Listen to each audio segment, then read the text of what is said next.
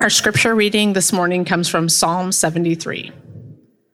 Surely God is good to Israel, to those who are pure in heart. But as for me, my feet had almost slipped. I had nearly lost my foothold.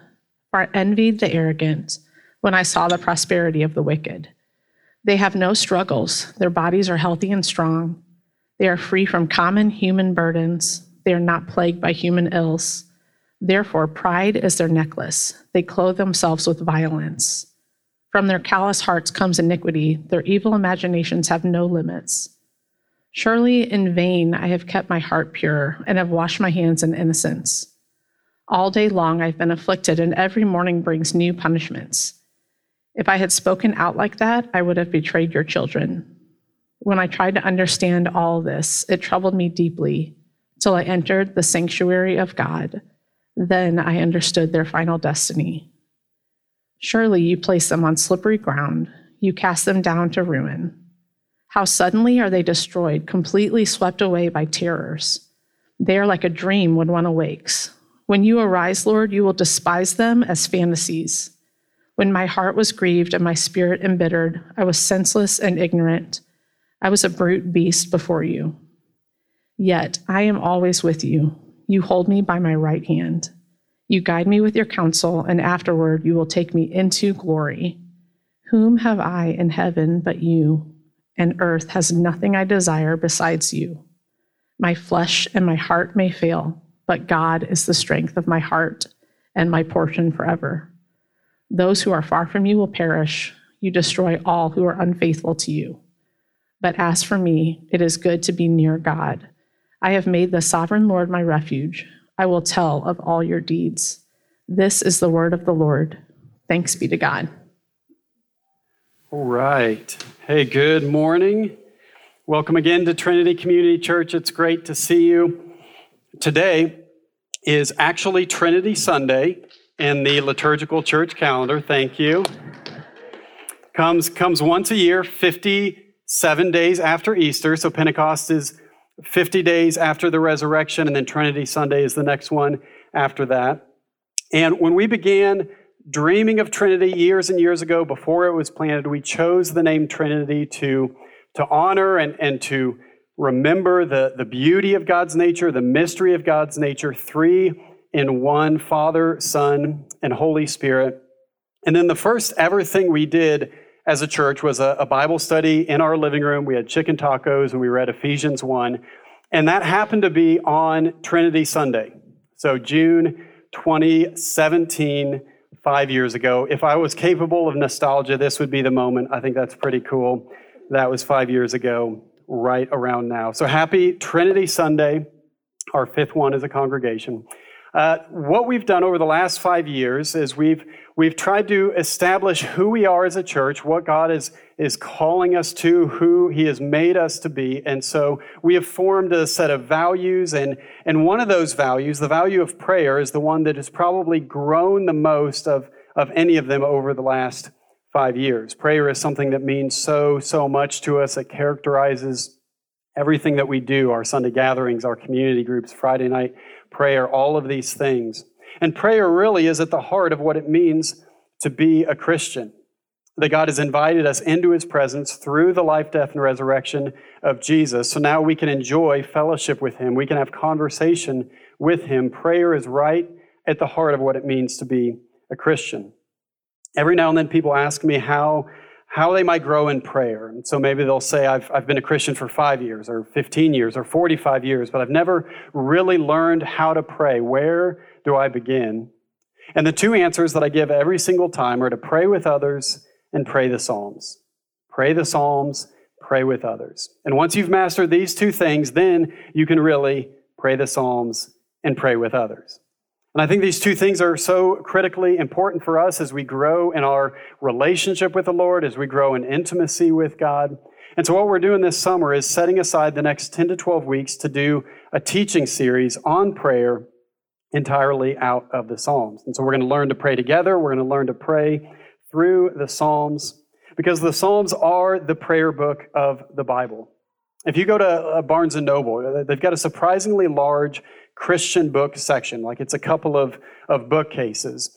Uh, and there's no theology shelf, which is, you know, a little disappointing, but I'm okay with it.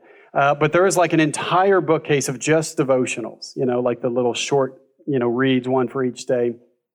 But the Bible actually has its own devotional book within it. And the Psalms are the sort of biblical devotion book that we have that has been inherited or handed down to us. And so the Psalms were how the Israelites learned how to pray, how to sing, how to do life in community. The Psalms would have been read and, and studied and memorized and sang by Jesus himself. Jesus actually quotes from the Psalms more than any other Old Testament book throughout his ministry. Most, almost every one of the New Testament book directly quotes the Psalms as well. And I think it's interesting if you think about it, the, the New Testament, as it was being written after the resurrection of Jesus, the apostles and the first century believers, they were deciding by the power of the Holy Spirit what to include in the New Testament. And they included four gospels, which are, are narratives of Jesus' life. They included a history book, of, which is Acts. They included lots of theology books, which are the, the letters of Paul and Peter and others, and they included a book of, of hope and eternity, Revelation. But they didn't create a, a devotional book or, or a prayer book or a, a worship book. And the reason for that was because they knew that the Psalms were already all that they needed that the Psalms were perfect and that, that they could easily be carried over into the New Testament in the early church era because they were still so, so beautiful, so rich, and so helpful for us as Christians. The Psalms are a type of a, a Bible within a Bible. They have stories of Israel's history. There are, are wisdom Psalms that read like Proverbs. Some of them contain prophecies that look forward to the coming Messiah. Some of them long for the renewal of all things as if they're like Revelation. The Psalms have so, so much within them. But first and foremost, the Psalms teach us how to pray. They teach us how to, how to sing. They teach us how to do life together in community and in God's presence. And so today I want to do sort of an overview of how to pray the Psalms, and I want to use Psalm 73, which is my favorite psalm. Uh, I do have more than one favorite psalm. Uh, I'm, I'm allowed to. I have 150 favorite psalms, but this is my favorite, number 73. And I think this is maybe the most helpful psalm to look at as a pattern for our everyday prayers. And so we're going to look at three things. We're going to look at the pattern for prayer. Second, we're going to look at Psalm 73 as describing the heart of prayer. And then third, we're going to look at the life of prayer. So the pattern, which will take up most of the time, the pattern, and then the heart and the life of prayer. So you can look at verse 1 in, in Psalm 73 if you've got your, your bulletin or your Bible in front of you. Asaph is one of Israel's primary worship leaders, and he says, Surely God is good to Israel, to those who are pure in heart. Now, this is a very traditional opening for a psalm. It's similar to what we do in our liturgy uh, as, a, as a call to worship. But this right out of the gate is, is Asaph simply praising God, adoring God for who he is. He's, he's reorienting himself and his mind around what's true of God. And so the very first thing that we see in this psalm is simply praise. We're going to look at actually five different forms of prayer that show up in Psalm 73. The very first one is praise. And so Asaph is saying, rather than, than starting with where I'm at right now, rather than starting with my own experience or my current feelings, I'm going to start with what's true of God, and that is that He is good to His people regardless of anything else that comes later in the psalm, regardless of anything else that comes up in your own prayer life, starting with a, a, sort of statement of faith in God and who He is, it's always the best place to begin. Now, other times, if you're in a, a crisis or you're struggling or you're totally overwhelmed, you can start right where you are. You can start in that place, and some of the Psalms do that as well. But hopefully, you're not just going to the Psalms whenever you're in crisis or whenever you're overwhelmed, as good as that is. But rather, there are times set aside for us to, to go deep in the Psalms, to begin with praise, and then to let everything flow out of that posture of praise. So, in other words, begin with God, begin with His faithfulness, and then let everything else follow. So, the first major movement of Psalm 73 is simply praise, just a single verse. Look at verse 2. He says, But as for me, so this is who God is, but as for me, my feet had almost slipped. I had nearly lost my foothold. For I envied the arrogant when I saw the prosperity of the wicked. Now, this moves us into the next form of prayer, which is confession. Asaph is, is honestly and, and humbly bringing his sin before God. He's saying, As for me, I am, I am not like God. I am not perfect and sinless like God, but rather I had almost slipped. And then he's very specific. He says, I envied the arrogant when I saw the prosperity of the wicked. So now Asaph is, is setting the theme for this psalm and this confession, and he's He's really giving an honest admission of guilt and wrongdoing. So he's saying there, there are arrogant people who are getting ahead, but the biggest issue is in my own heart. The fact that I am, I am envying these people, I am angered by their success. I think this is something we can probably all identify with in one way or another.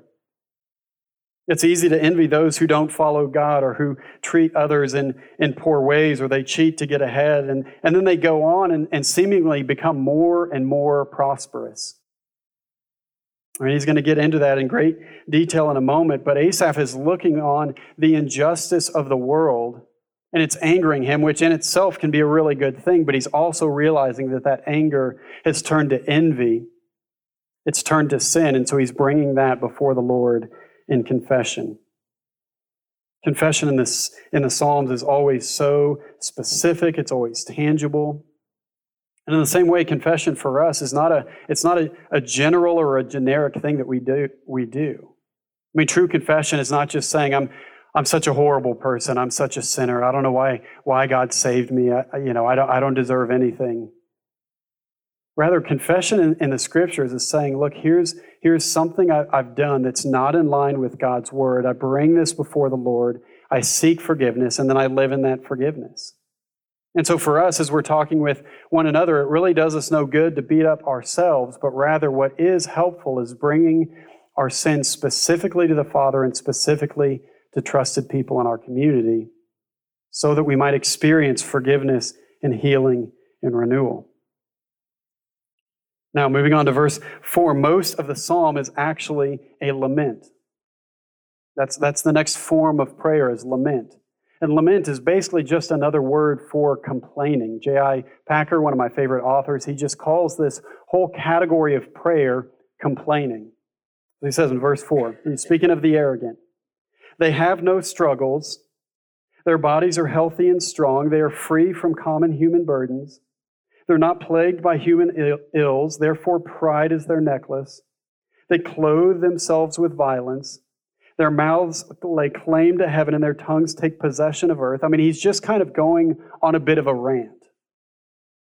Like he looks out and he sees injustice in the world, and he sees these arrogant people getting ahead, and, and he's, he's really worked up about it. And so he's taking these things and he's bringing them before God, and it's almost like he's just dumping them at God's feet.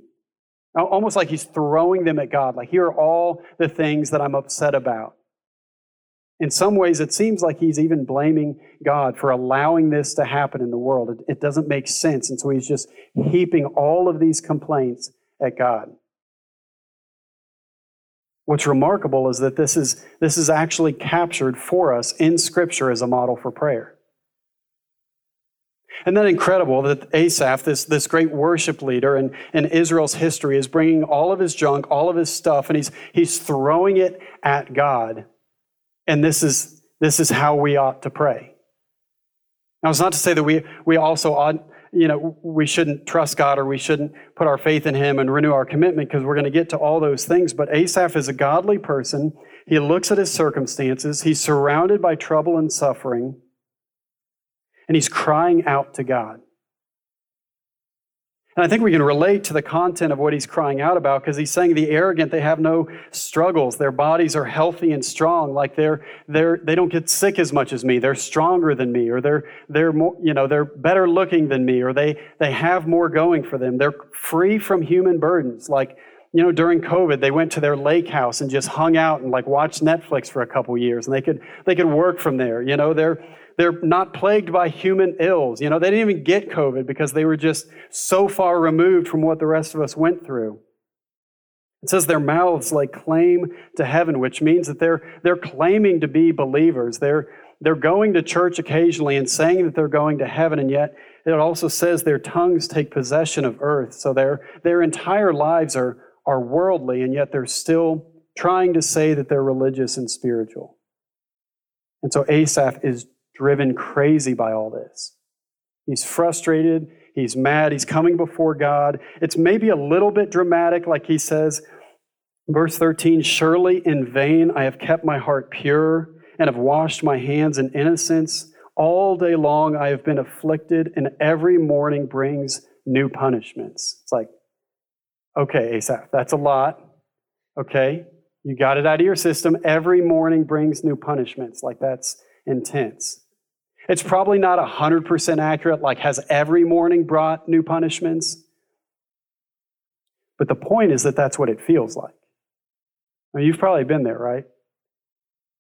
like in a season where it feels like every single day is a little bit worse than the one before it. Everything that you're trying is not working. The, the burdens that you're carrying are just getting heavier and heavier. You wake up every morning feeling a little bit worse than you did the day before. And that's where Asaph's at. His heart is, is wrecked, it's broken. The burdens are, are too heavy, and now he's throwing them down in front of the Father. That's what I love about the Psalms, how how honest they really are.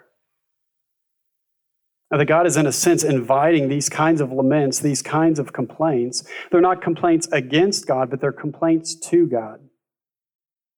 God is inviting this because it's what's actually going on in our own hearts and minds. It does us no good to, to think and feel all of these things, but then use a totally different set of words with God in prayer.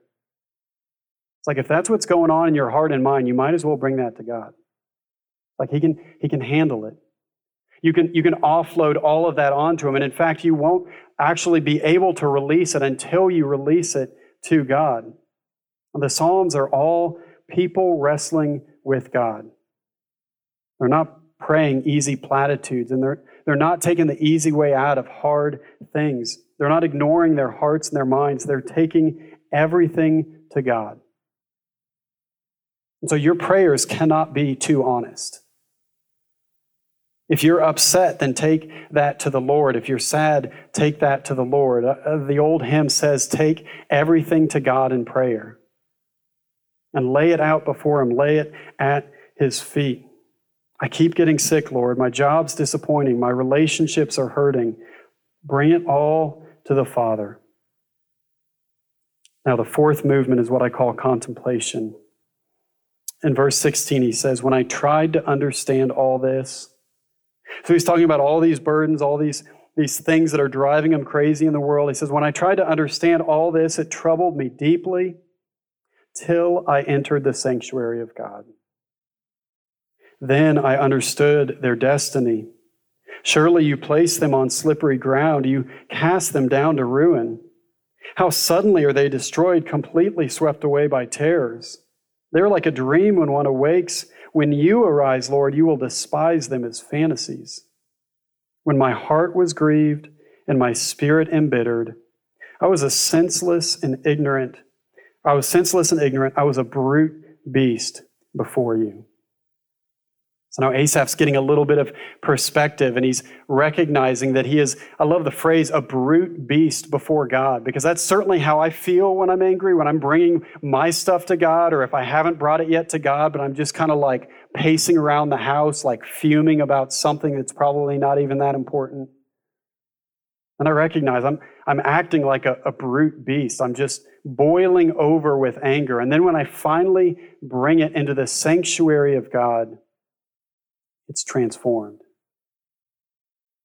He says, None of this made any sense. I looked out into the world. I saw the injustice. It felt like you were distant, God. And then I came into the sanctuary and everything started to come together. Now, when Asaph says sanctuary, there's two levels on which he's speaking. The first is probably just a reference to coming into the temple. Asaph was one of the contemporaries of, of David, and so he would have been able to go into a temple, a place of worship, and there and, and singing and praying and being among the faithful people of Israel, he could have been encouraged and he could have been refreshed and he could have gotten new perspective. But the second and the, and the deeper and, and the ultimate meaning is that sanctuary is far more about the presence of God than, than any one physical place. The sanctuary is a rich theme throughout the scriptures. Adam and Eve, when they were created, they were placed in sanctuary. They were placed in the Garden of Eden to, to walk with God in the, in the cool of the day. And yet, when they sinned, they lost that place. And ever since, we've been, we've been trying to get back to Eden. We've been longing for Eden. We've been, we've been striving for sanctuary. We get little glimpses of it here and there when, when the presence of God comes down and leads Israel through the Red Sea. We get a major glimpse of it when we see Jesus come to earth as the perfect representation of the presence of God in human form. In our own life, we get these little glimpses of sanctuary and, and prayer and worship and in fellowship together. We know one day that all of life is pointing to sanctuary, renewed, revived, restored to us. That's where we're going. That's what we have to look forward to. And these little glimpses here and now are to keep us going. So that when we act like brute beasts, when we have all this senselessness and ignorance, and we bring all of our junk before God and we come into His presence, we realize how peaceful it is and joyful. The things start to, to come together and they start to make sense. We remember that life apart from God is not all that it's cracked up to be. That even though others are seeming to get ahead, it's not leading to a good place at all. Charles Spurgeon has a, a three volume set on the Psalms called The Treasury of David. And on this psalm, he says, Asaph's heart gazed within the veil, and he stood where the holy God stands. Thus, he shifted his point of view, and apparent disorder resolved itself into harmony. See, prayer is about approaching God, not so that we might change God's mind, but rather that he might change ours that He might change the way we think, the way we feel, the way we view His world. And something that's implicit in this moment is, is the assurance that Asaph has that he can actually approach God. There's an implicit assurance of pardon or forgiveness here. That Asaph knows he's a child of God and he can take all of his ranting and raving right to the Father. And in the same way, even more, we can, knowing what Christ has done for us knowing that through his life, death, and resurrection, we have complete access to God as our Father, we can come and just dump out all of this stuff before the throne. It's as if Asaph is bringing accusations against God, and God is simply taking him up in his arms. And as soon as that Asaph's there, all of that melts away, and he can just simply enjoy the presence, enjoy the sanctuary of God. This is what contemplation is it's meditating on God's word, it's meditating on your own life experience, and then making the connections. So we see things in the world that don't make sense, but then in prayer, as we lift them up before God, He, he changes our thinking. He gives us His own perspective. Spurgeon writes Asaph's eye was fixed too much on one thing. He saw the present of the arrogant and he forgot their future. He saw their outward display and forgot their soul's discomfort. Now, the fifth movement comes beginning in verse 23, and it's simply communion. Asaph says, Yet I am always with you. You hold me by my right hand. You guide me with your counsel, and afterward you will take me into glory. Whom have I in heaven but you? And earth has nothing I desire besides you. My flesh and my heart may fail, but God is the strength of my heart and my portion forever. Those who are far from you will perish. You will destroy all who are unfaithful to you. But as for me, it is good to be near God. I've made the sovereign Lord my refuge. I will tell of all your deeds. Now, this is a, a beautiful second half to a, a powerful and an honest psalm. Asaph has led us through praise and confession and lament and contemplation, and he's leading us to communion, to, to oneness and fellowship with God, intimacy with God.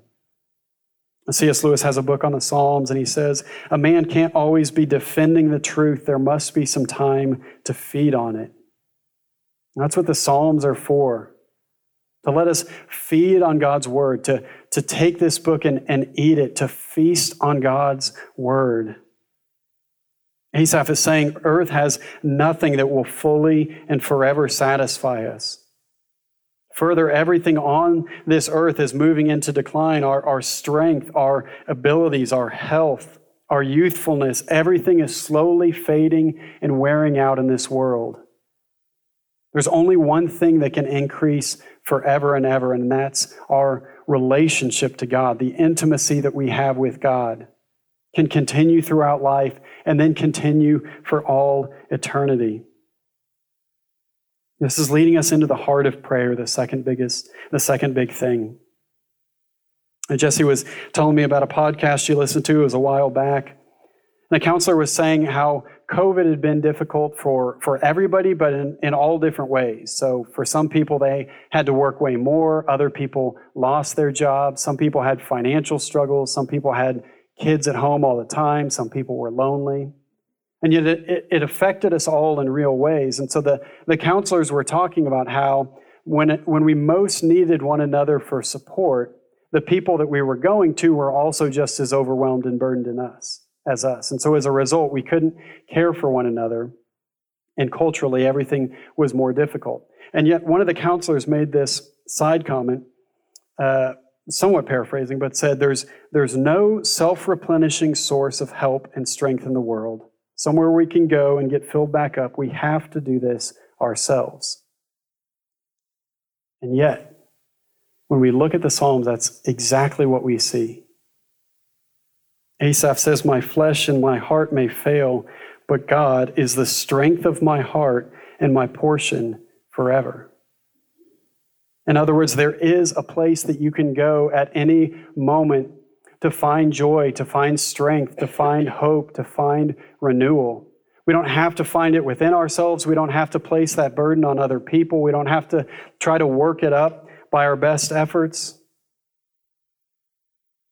This is why almost every single psalm describe God as our help, our refuge, our strength, an ever-present help in trouble because God is able and God is willing. He delights to carry us through our challenges.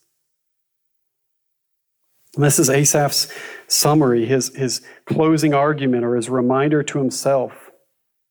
He's saying it's better to have God alone than to have everything else. And he closes by saying, As for me, it's good to be near God, and I will tell of all your deeds. And this is the heart of, of praying the Psalms, bringing your total honesty to the Father, approaching God, and then finding that communion with Him.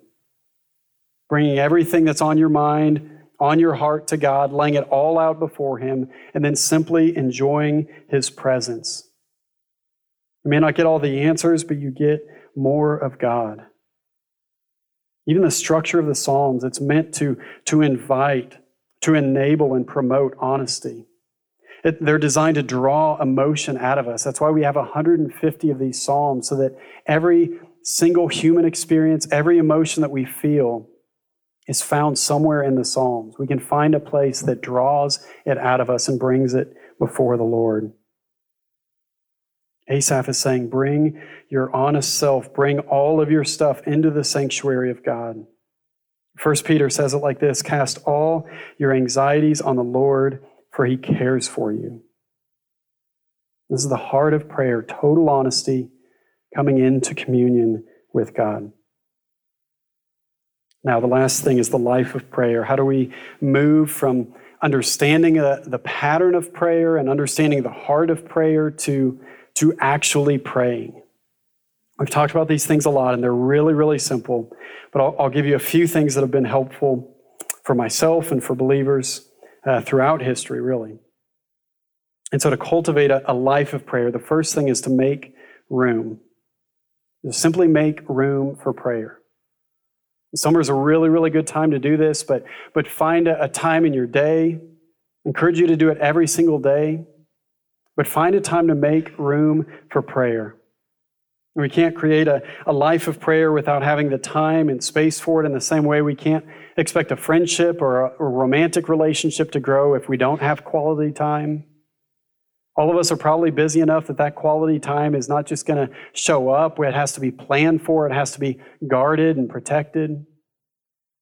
And so, how much more with the most important relationship in our life should we plan for, schedule, and guard our times of prayer? For a lot of people, this will be first thing in the morning, making coffee and getting in a, a, comfortable chair and opening up the Psalms or opening up the scriptures to begin to pray through them. If you're not a morning person, you know, don't let the morning people make you feel guilty, you know, with their waking up at 5 a.m. and accomplishing things out of insecurity, right? That's all of us. Maybe it's the afternoon for you. Maybe it's early evening. Maybe it's right before bed. But whenever you are most able to be consistently in prayer, find a way to make that happen, whether it's 10 minutes, 20 minutes, however many minutes. But make room for prayer. Second, read a psalm daily. One of the professors in my seminary, Donald Whitney's got a book called Praying the Scriptures. And he recommends taking the, the Psalms of the day and picking one. So, like today's the 12th, so you would look at Psalm 12 and then 42, 72, 102, 132. And just sort of read through them, sort of skim them, and then, and then wait for something to really stick out to you. You can read all, all five deeply if you, if you can, but then focus in on, on one phrase or one verse or, or even one whole psalm. And then take that and begin to, to put it into your own words. Begin to, begin to pray it up to God. Now take the pattern of the Psalms as, as it connects with you and turn it into your own prayer. One of the things both my wife and I have been doing for a, a while now is to do all five Psalms each day. You actually get through all of the Psalms 12 times a year that way. I know a lot of people are big on the Bible a year plan. I've done some of those, and, and that's great. But I would say for, for your own soul and life, it's, it's good to read Leviticus and Numbers every year. I'm all for that. I think even better would be reading the Psalms all the way through every month. And if you can get time in the Psalms, get time in the Gospels, do, do all the other books as much as you can. But I think your primary diet's probably going to be in the Psalms and the Gospels. So, second thing is read a psalm daily. The third thing is to pray with others. Even though we're often praying alone, we typically don't learn to pray alone. We learn by praying with others. This is why we pray out loud in many of our services. It's why we pray in our community groups, like hopefully not just taking a long time just to share requests, but to actually pray together. It's why we do Friday night prayer, and it's why we teach on prayer pretty often. Because we need to learn to pray by praying with others. I'm still learning to pray by hearing other people pray. The easiest next step is actually this week. It's another Friday night prayer. We do this to help one another learn and grow in prayer. It's at Mark and Allison's house this week, Friday night, 6:30 to 8.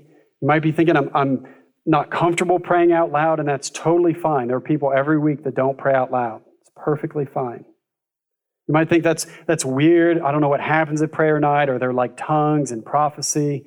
And no, that's, that's not what we do at these prayer nights. We have other spaces for that. I believe in that. We just focus on, I was going to say snake handling, but I don't know if you could handle the joke. We just focus on prayer, seeking God's face, praying for one another, praying for our city. That's what we do at Friday night prayer. Now, the fourth thing is not just pray with others, but pray for others. I'm sure you get stuck in your prayers. I get, I get stuck in prayer all the time. Maybe I read through the Psalms and maybe nothing really stands out after, after all five Psalms. Maybe I write out a few sentences and then I'm like, well, that was 90 seconds. Now what? I just feel disconnected and I, and I feel stuck and I'm not sure how to press through that. And for me, the best way to kind of get through that is by praying for others. Beginning to, to pray for my spouse or my kids or my friends or people in my community group. Pray for your coworkers, pray for your neighbors, pray for your parents, pray for your siblings. Just begin to pray for the people in your life, and pretty soon that, that time will pass really, really quickly.